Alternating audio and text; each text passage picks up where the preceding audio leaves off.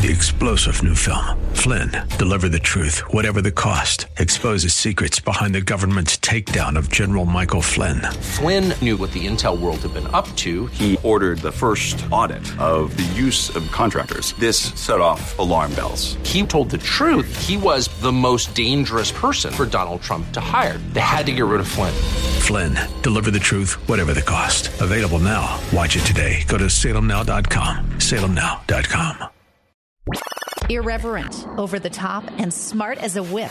This is The Rob Black Show. I gave up my professional credentials in large part um, to do focus completely on financial media. Um, you can think of me as a younger Jim Cramer who is more moderate. You can think of me as an intelligent Suze Orman. Whichever one works for you. Um, I think in a game of financial jeopardy, I would crush, crush Dave Ramsey. I would crush Suze Orman. No, I don't think. I would bet my entire wealth on it. So if anyone wants to put a charity event together, uh, that's where I stand on that. Why do I bring it up quite like that? Well, I think it's important that you um, try not to be right. You try not to find someone to tell you what to do. You kind of learn to fish along the way. You learn dumb little things like a lot of wealth is created during down markets. So next time you see a down market, you're like, I remember hearing that somewhere. Should I sell? And a lot of wealth is made during a down market. It's in the back of your head. And you're like, no, I think I should buy. But again, that's going to be up to you. Let's talk a little bit about money and how much you need. This is what CFP Chad Burton does. He manages wealth. I help create wealth. I hope that makes some sense to you. How much do you really need in your nest egg at certain points of your career or your life is pretty interesting because that's probably the, the number one most important question that I get and the number one right question I get from people. So in your 20s, you're coming out of college or high school. You're trying to break away from mom and dad. You're trying to start your career and make real money. Your spending changes after living with your parents or in a college dorm. You can now afford a place of your own. You might want to splurge with an amazing rooftop deck. You might have some disposable income for the first time in your life after making your payments on your student loans. You may want to take a weekend trip each month with friends. I get it. We're all a little bit different. But when I had to sign that first apartment lease or book a hotel for a getaway, it dawned on me like, I need a budget. I think your 20s is really about setting up your goals, making some financial mistakes, learning how to use money and think about money. I think it's really important that you start hitting milestones at age 30, 40, 50, and 60. And it, definitely by 60 when you're no longer bringing in a paycheck. So I look at as your investment lifetime is 40 years. Most people don't start saving their income when they're 15 years old. If you're scooping ice cream or waiting tables at a Bob's Big Boy, you're probably spending that money completely on, on the weekend at movies or on clothes or on video games. I get it. That's fine. There's no one recipe for success here. Each plan is unique. Each lifestyle is different. Each plan should be designed by the individual, maybe with a financial planner, maybe not.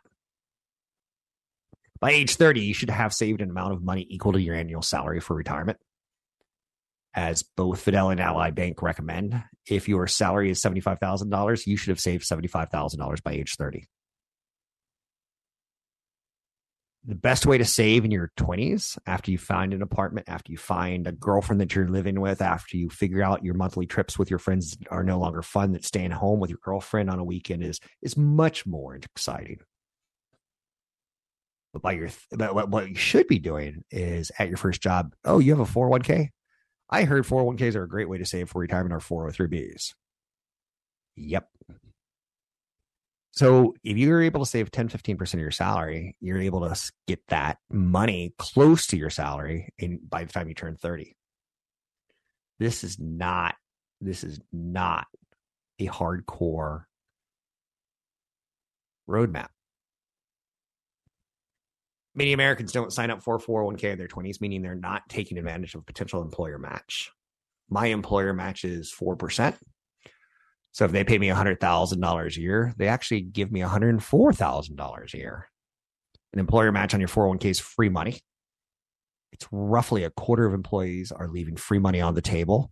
So when I give speeches to Visa or I give speeches speeches to Genentech, the younger people in the, the audience, I'm like, okay, you got to take advantage of that much.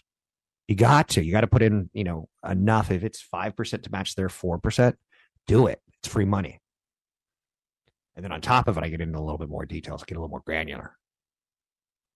Many young people have debt because those first couple years after college, they're like, I think I do want a rooftop apartment. I think I do want to go to Miami and the next month to uh, Martha's Vineyard, and the next month after that to Seattle. And you suddenly are putting stuff on credit cards that you shouldn't.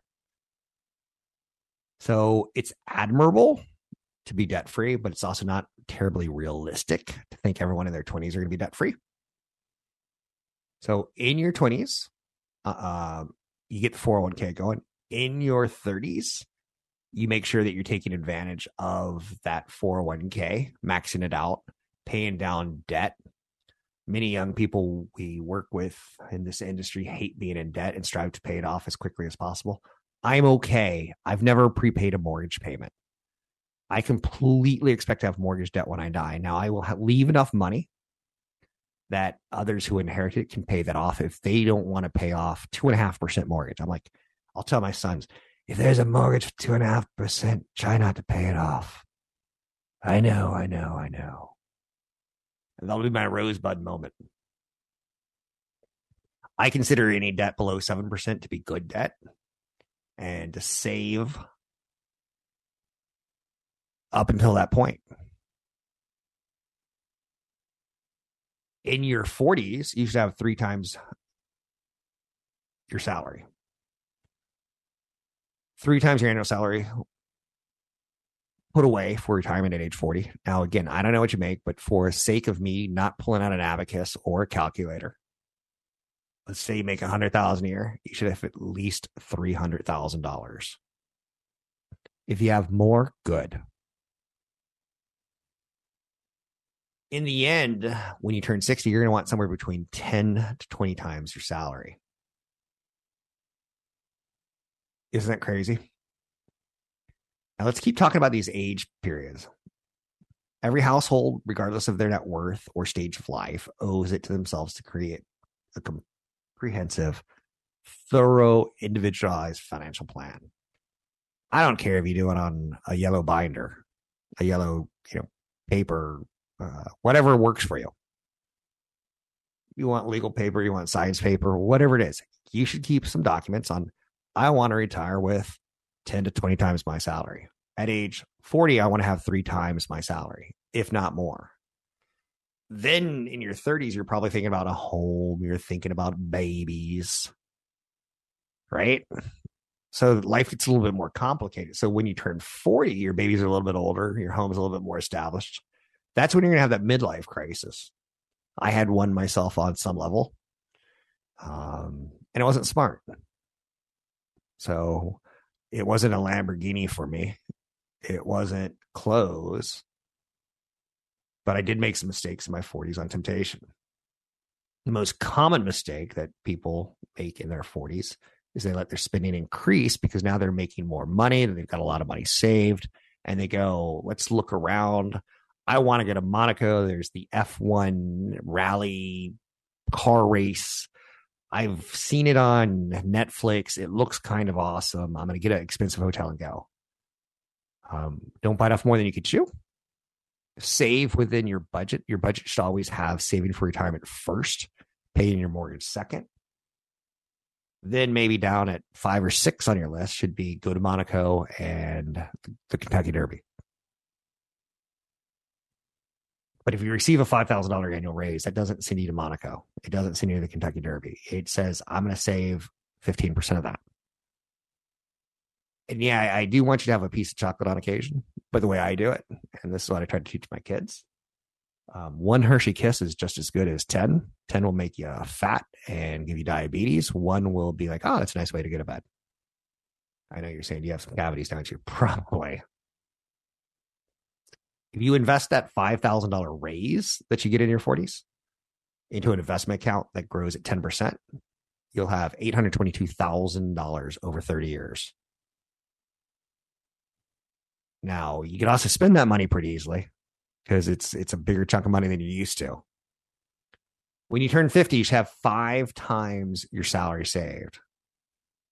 I'm a little bit more aggressive and I'll say six to eight because I saw a brother of mine lose his job in his 50s, kind of due to age discrimination.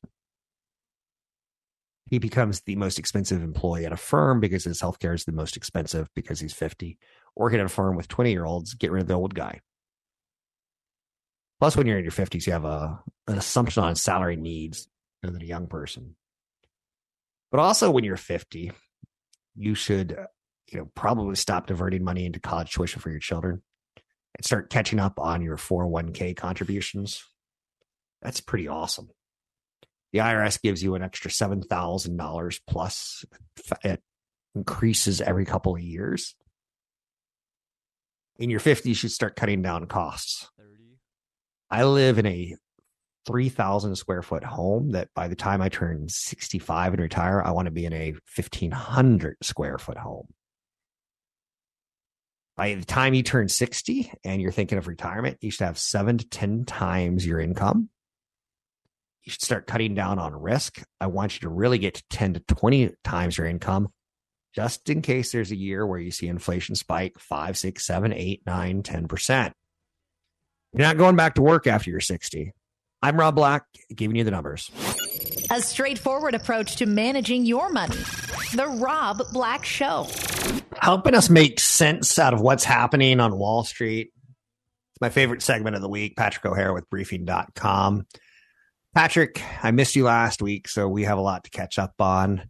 I'm seeing today that oil has dropped below $85 a barrel, and yet is it good news or is it bad news? And is bad news in the job market good news? Is good news in the job market bad news?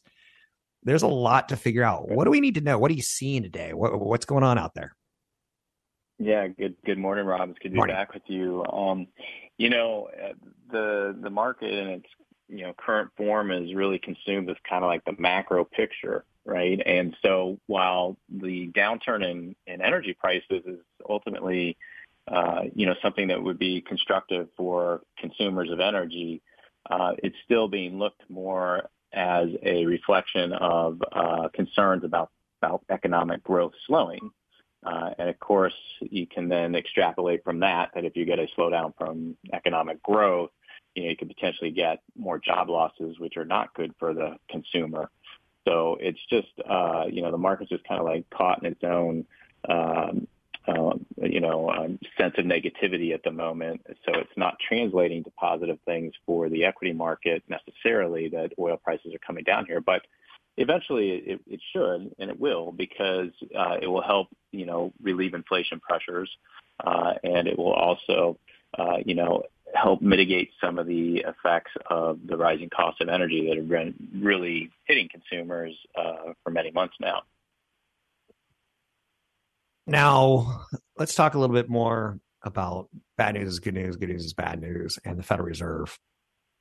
I've heard that the Fed, from talking with people like yourself, but I think you're the smartest, the smartest, that the Fed wants the stock market and the cryptocurrency market to go down to kind of eliminate a little bit of the speculation or the froth. Do you think that's possible that they have a like a cabal amongst themselves that are targeting certain sectors of our economy?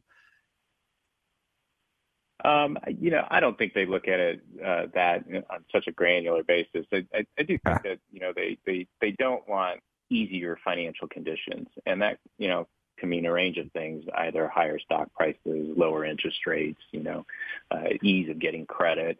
Um, you know, they, they're they're trying to stamp out inflation, and and to do that, you need tighter financial conditions. And uh, unfortunately, you know, the consequence of that will likely be you know, uh, falling equity prices, uh, less demand for, you know, homes, uh, and, and and things of that nature. And so they want, and, and I should add, you know, probably more job losses too. I mean, you know, the Fed is aiming to uh, try to, you know, stifle some of this demand to help uh, for not only for goods and services but for labor as well to help bring down the inflation rate. And they're seemingly intent on really uh, driving home that point now, uh, and that's the kind of like the inflation fighting force that the equity market's going to have to reckon with for for a while here.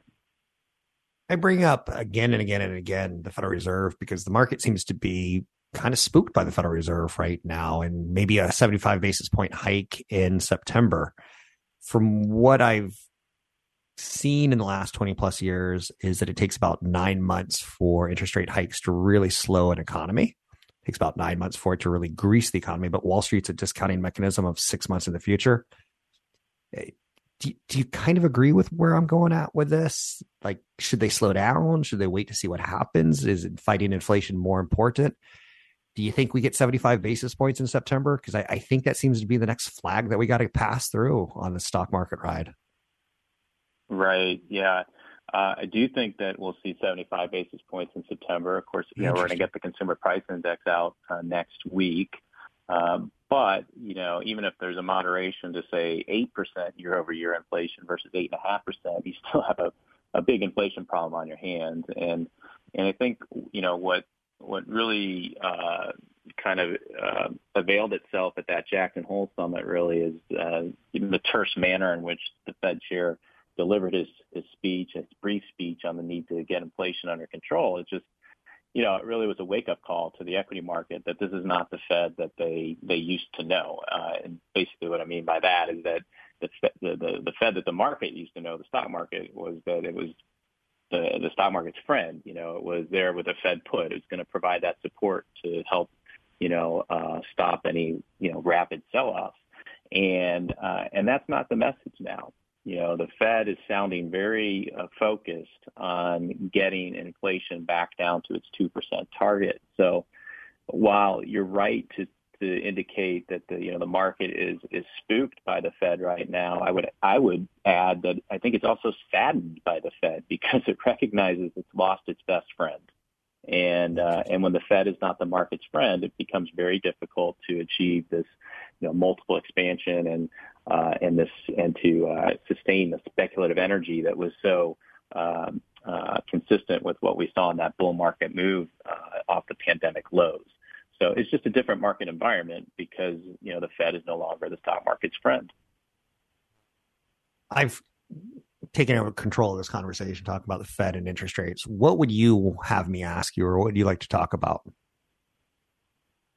Well, you know, I think that you know we're seeing some really interesting uh, things going on in the currency markets these days. Um, the okay. dollar has just been uh, a stalwart, uh, largely because uh, other currencies have been, uh, you know, just extremely weak. You know, the yen in particular, the euro, uh, and then we just learned today the British pound uh, at its lowest level against the dollar since 1985. Um, so, uh, you know, and that's that's partly a reflection of you know uh, not only interest rate differentials, uh, but also uh, concerns about uh, slowing growth and and the you know specter of recession hitting the UK economy as well as the eurozone um, sooner and perhaps harder than what we might eventually see here in the United States. I mean, the United States is certainly going to see and has been seeing a slowdown in economic activity, but uh, as we've discussed, you know, many times before, you know, the risk uh, is that the Fed, you know, over tightens uh, and and you know ushers in a hard landing for the U.S. economy as opposed to the soft landing it's uh, trying to achieve. But those currency swings, you know, uh, could potentially be problematic in ways we don't know about yet. Uh, they're definitely a, a headwind for the earnings growth prospects for U.S. multinational companies, but uh, they certainly have uh, a pronounced uh, impact on emerging market economies. Uh, and now we're seeing more in terms of other developed economies having to contend with the strong dollar and uh, and then the corresponding weakness in their home currencies that just exacerbates the inflation problems that lead to their central banks needing to raise rates that then lead to slower growth in those economies. And so it's a really tough cycle that we're uh, likely entering here, and it could be a little bit before we can emerge from it. I'm not going to get too personal, but I know that you've recently taken one of your children to tour colleges. Let's go back 18 years. You were a much younger man.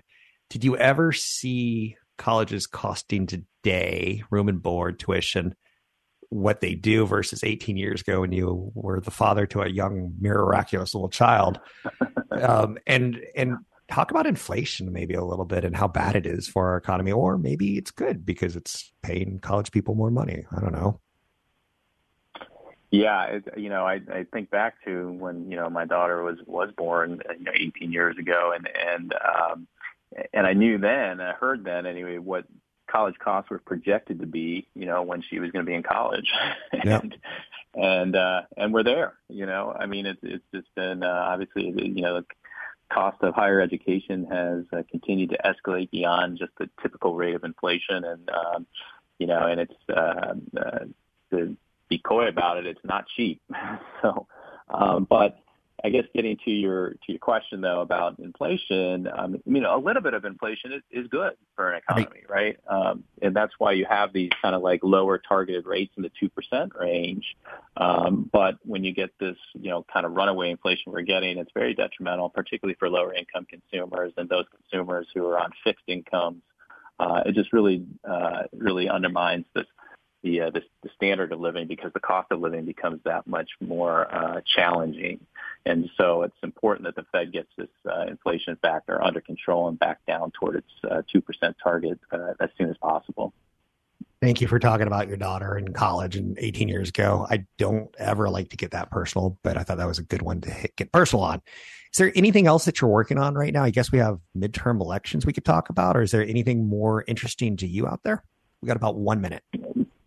Yeah. Um, no, I haven't haven't turned so much to the midterm election issue. It's, I think you know what we can uh, divide, uh, you know, sort of think about now is that it's you know going to be, I think you know one of those contentious political cycles uh, that we're just kind of stuck with. Um, but uh, but I think really the f- thing I'm focused on is just what we talked about is just this reality check for the equity market here that the Fed is no longer its friend, and it's a matter of when when the Fed comes back around to being its friend again. The issue is a question of timing. It's going to happen, but the, it's uncertain as to exactly when, and that's problematic for the equity market.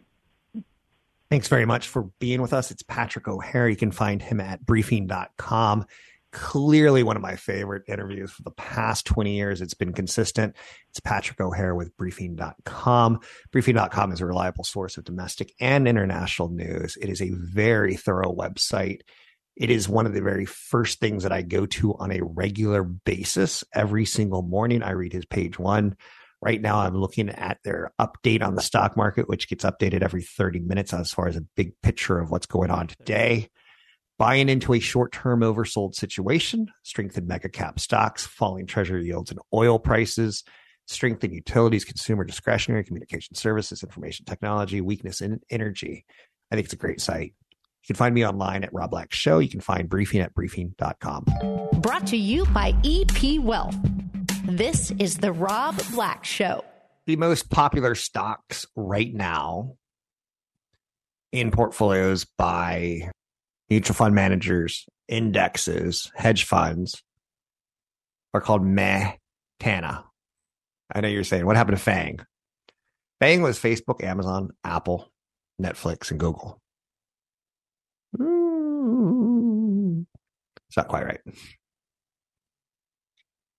Um, so what is Maytana? It's going to make you crazy. Is why do we have to play this silly acronym game? Because media. Maytana is Microsoft, Apple, Tesla, Alphabet, Nvidia, Amazon, dropping Meta and Netflix, while adding Apple, Tesla, and Nvidia. And you're like, should I own those? They're widely owned. There's something to be said for owning widely owned, but be careful because it has typical overvaluations tied to them because everyone knows about them and everyone wants them for their past performance. One of the very first things I ever learned in this industry was past, uh, past performance not indicative of future results. Consult a broker or advisor for taking action on any stocks I've ever mentioned.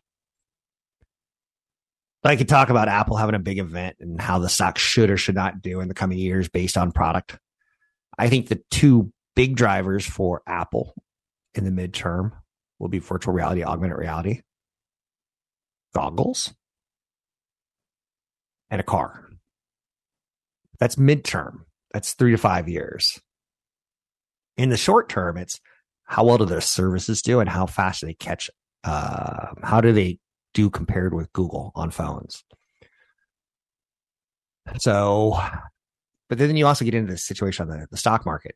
I'm trying to teach you a little bit about what we do here. Microsoft, Apple, Tesla, Alphabet, Nvidia, Amazon, all great names in my opinion. Um, Fang used to be Facebook, but now they're Meta. So they're like, do you see how this is kind of stupid? Meta's being dropped from favorites. And I kind of get it. Um, advertising dollars have shifted. I would much rather give advertising dollars to TikTok or YouTube right now because that's where young people are watching. Everyone who I know who posts on Facebook is old. Um, so I'm not seeing a lot of young eyeballs. I've got a family member who I guess is an aunt or a cousin. I don't really know how family trees work. I would be bad in Westeros, the imaginary world of Game of Thrones, because I probably would marry my cousin. Like I don't get family trees well. Don't know why my brain doesn't process it, but it doesn't. Moving on, do you want to be like everyone else and say, I'm going, you know, Facebook was great 10 years ago. I'm sticking with it. Or do you want to go with a new updated list? I love Microsoft because I've got Microsoft 365. It stores all my photos, it stores all my documents. It does a great job of it. And I can go to your computer, my computer, I can go to my vacation home's computer, jump online and get my emails. I no longer have to buy every year um, the individual, you know, Office or Outlook I'm just resigned to, yep, I'm paying a subscription. I like Apple because their dominance in number of units sold and services. Tesla, when you see the state of California say that 25%, 50%, 100% of all cars by the year 2035 is scaling number into that, have electric vehicles. I see them as having an edge, except for they don't really have a cheap version of, of a Tesla. On top of that, I don't think those numbers are realistic because I know that lithium is a lot tougher to get to than we than we want. We want the batteries to magically appear to us. But a mining CEO that I was recently listening to goes, eventually we'll have enough, but not by 2035. Um, the Inflation Reduction Act is putting pressure on companies like PLL, Piedmont Lithium, but I don't think it's speculative when you're seeing mandates by the U.S. government to uh, sell electric vehicles in states and federal levels to look at a lithium miner because electric vehicles need lithium. It's like computers need silicon. At one point in time, a company that made semiconductors that weren't made of silicon made them with gallium arsenide and gallium arsenide were able to handle the electrons moving back and forth faster, which was better for communication stocks than semi uh, than computers. If you think that there is a tech timeline where computers were important, where cell phones became important, where electric vehicles became important, lithium is the player right now. Should you buy it? I can make a very strong argument for you should at least look into it. Can I determine what's right or wrong for you? There is no alternative to lithium for electric vehicles. I need to back off because I'm giving you too much insight. A couple other things I want to let you know about the Federal Reserve, and this is just for future reference in case I die. When they raise interest points, 25 basis points, that's considered a smaller one, but it takes about nine months to bleed into the system of credit cards. It takes nine months to bleed into the system, how it affects how much you're saving or investing, how much you're not having or, or when they raise interest rates or lose lower interest rates, it takes nine months, but the market looks six months in the future. So you kind of have to deal with The Federal Reserve has raised twice 75 basis points. They haven't even really been completely pushed in the market, but Wall Street's absorbed at least six months of it because Wall Street is a discounting mechanism. Um, it's a weird teeter totter. And again, these are my interpretations of what I've seen from history of doing this. Mm-hmm. It's my interpretations of people like Warren Buffett, what he's seen doing it longer than me. And I hope you get some sort of interpretation that works for yourself. My goal is to help you get to retirement. Chad's goal is to help you manage your wealth in retirement. You can find Chad at chadburton.com. That's chadburton.com. You can find his podcast on Spotify, on Google, and Apple phones. I'm Rob Black. Find us at robblackshow.com. robblackshow.com. Ethereum is going to have a big moment. It's coming. The network is heading not for a risky major upgrade. It is heading for a risky upgrade that a lot of people feel is safer or less risk than perceived. But we on the financial type see it as risky. You who love Ethereum and Bitcoin see it as this is going to solve all problems. Will it propel crypto to the next level? Will it revive an alien market? Bitcoin's under 19,000 today. It has a strong correlation with risk assets like stocks of growth that are overvalued on the NASDAQ. Bitcoin is crypto's answer to gold. Ethereum is the closest thing it has to its own internet. So as Bitcoin is to gold, when there's inflation, Bitcoin should work. You know what's interesting? It didn't.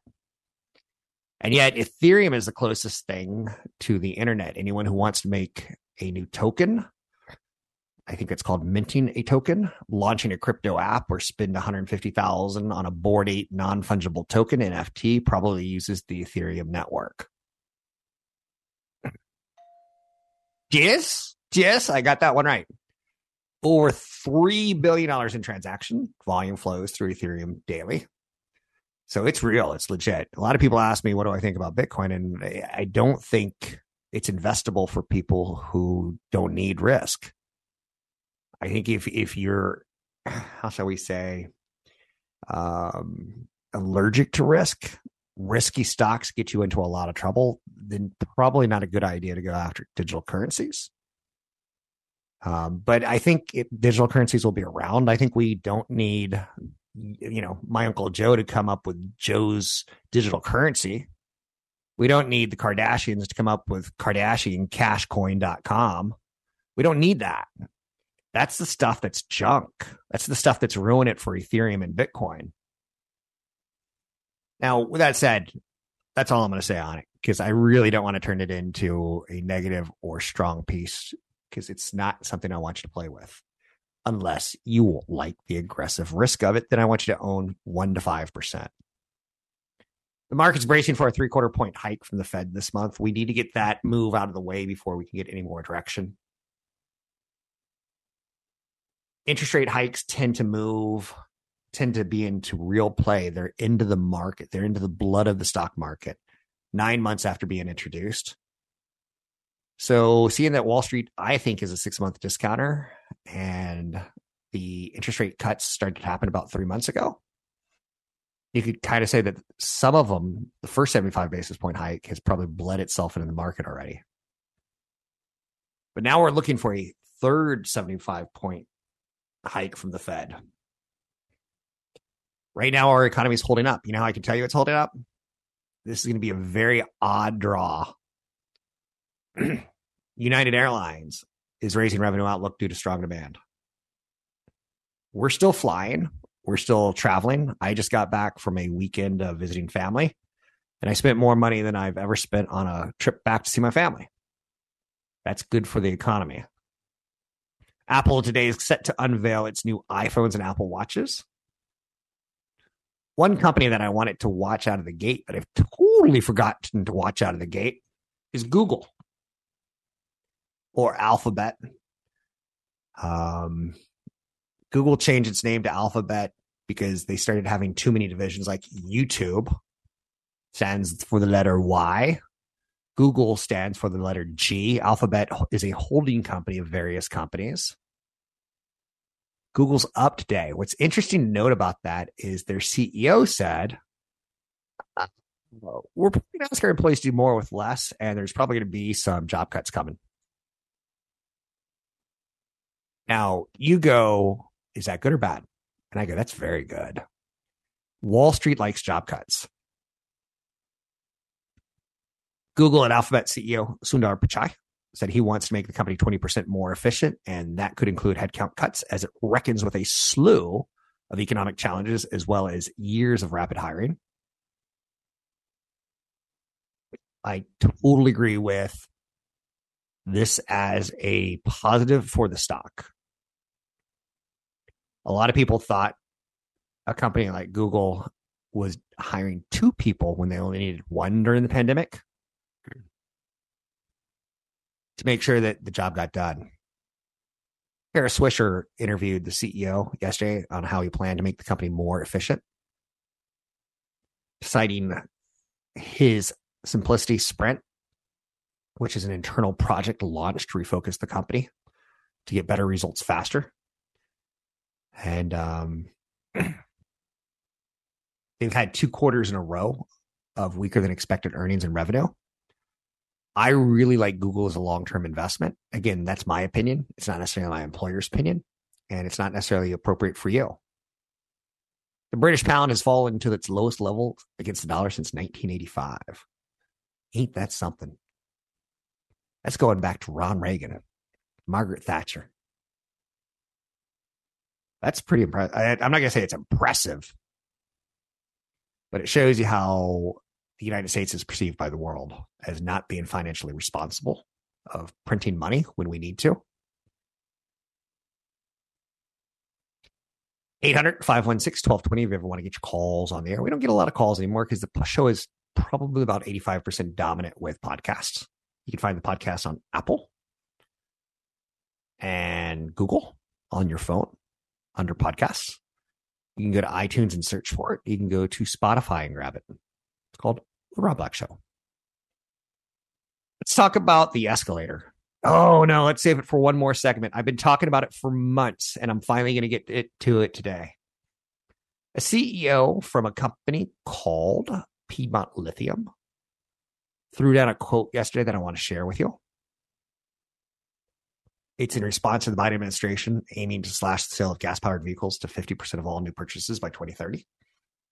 By the state of California saying that they want no, they want all electric or hybrid, hybrid with electric taking the car the first 50 miles, or maybe fuel cell energy tied towards hydrogen and other uh, cleaner gases than gasoline.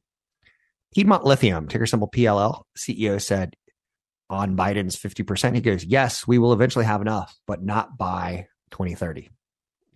That tells me there's going to be strong demand.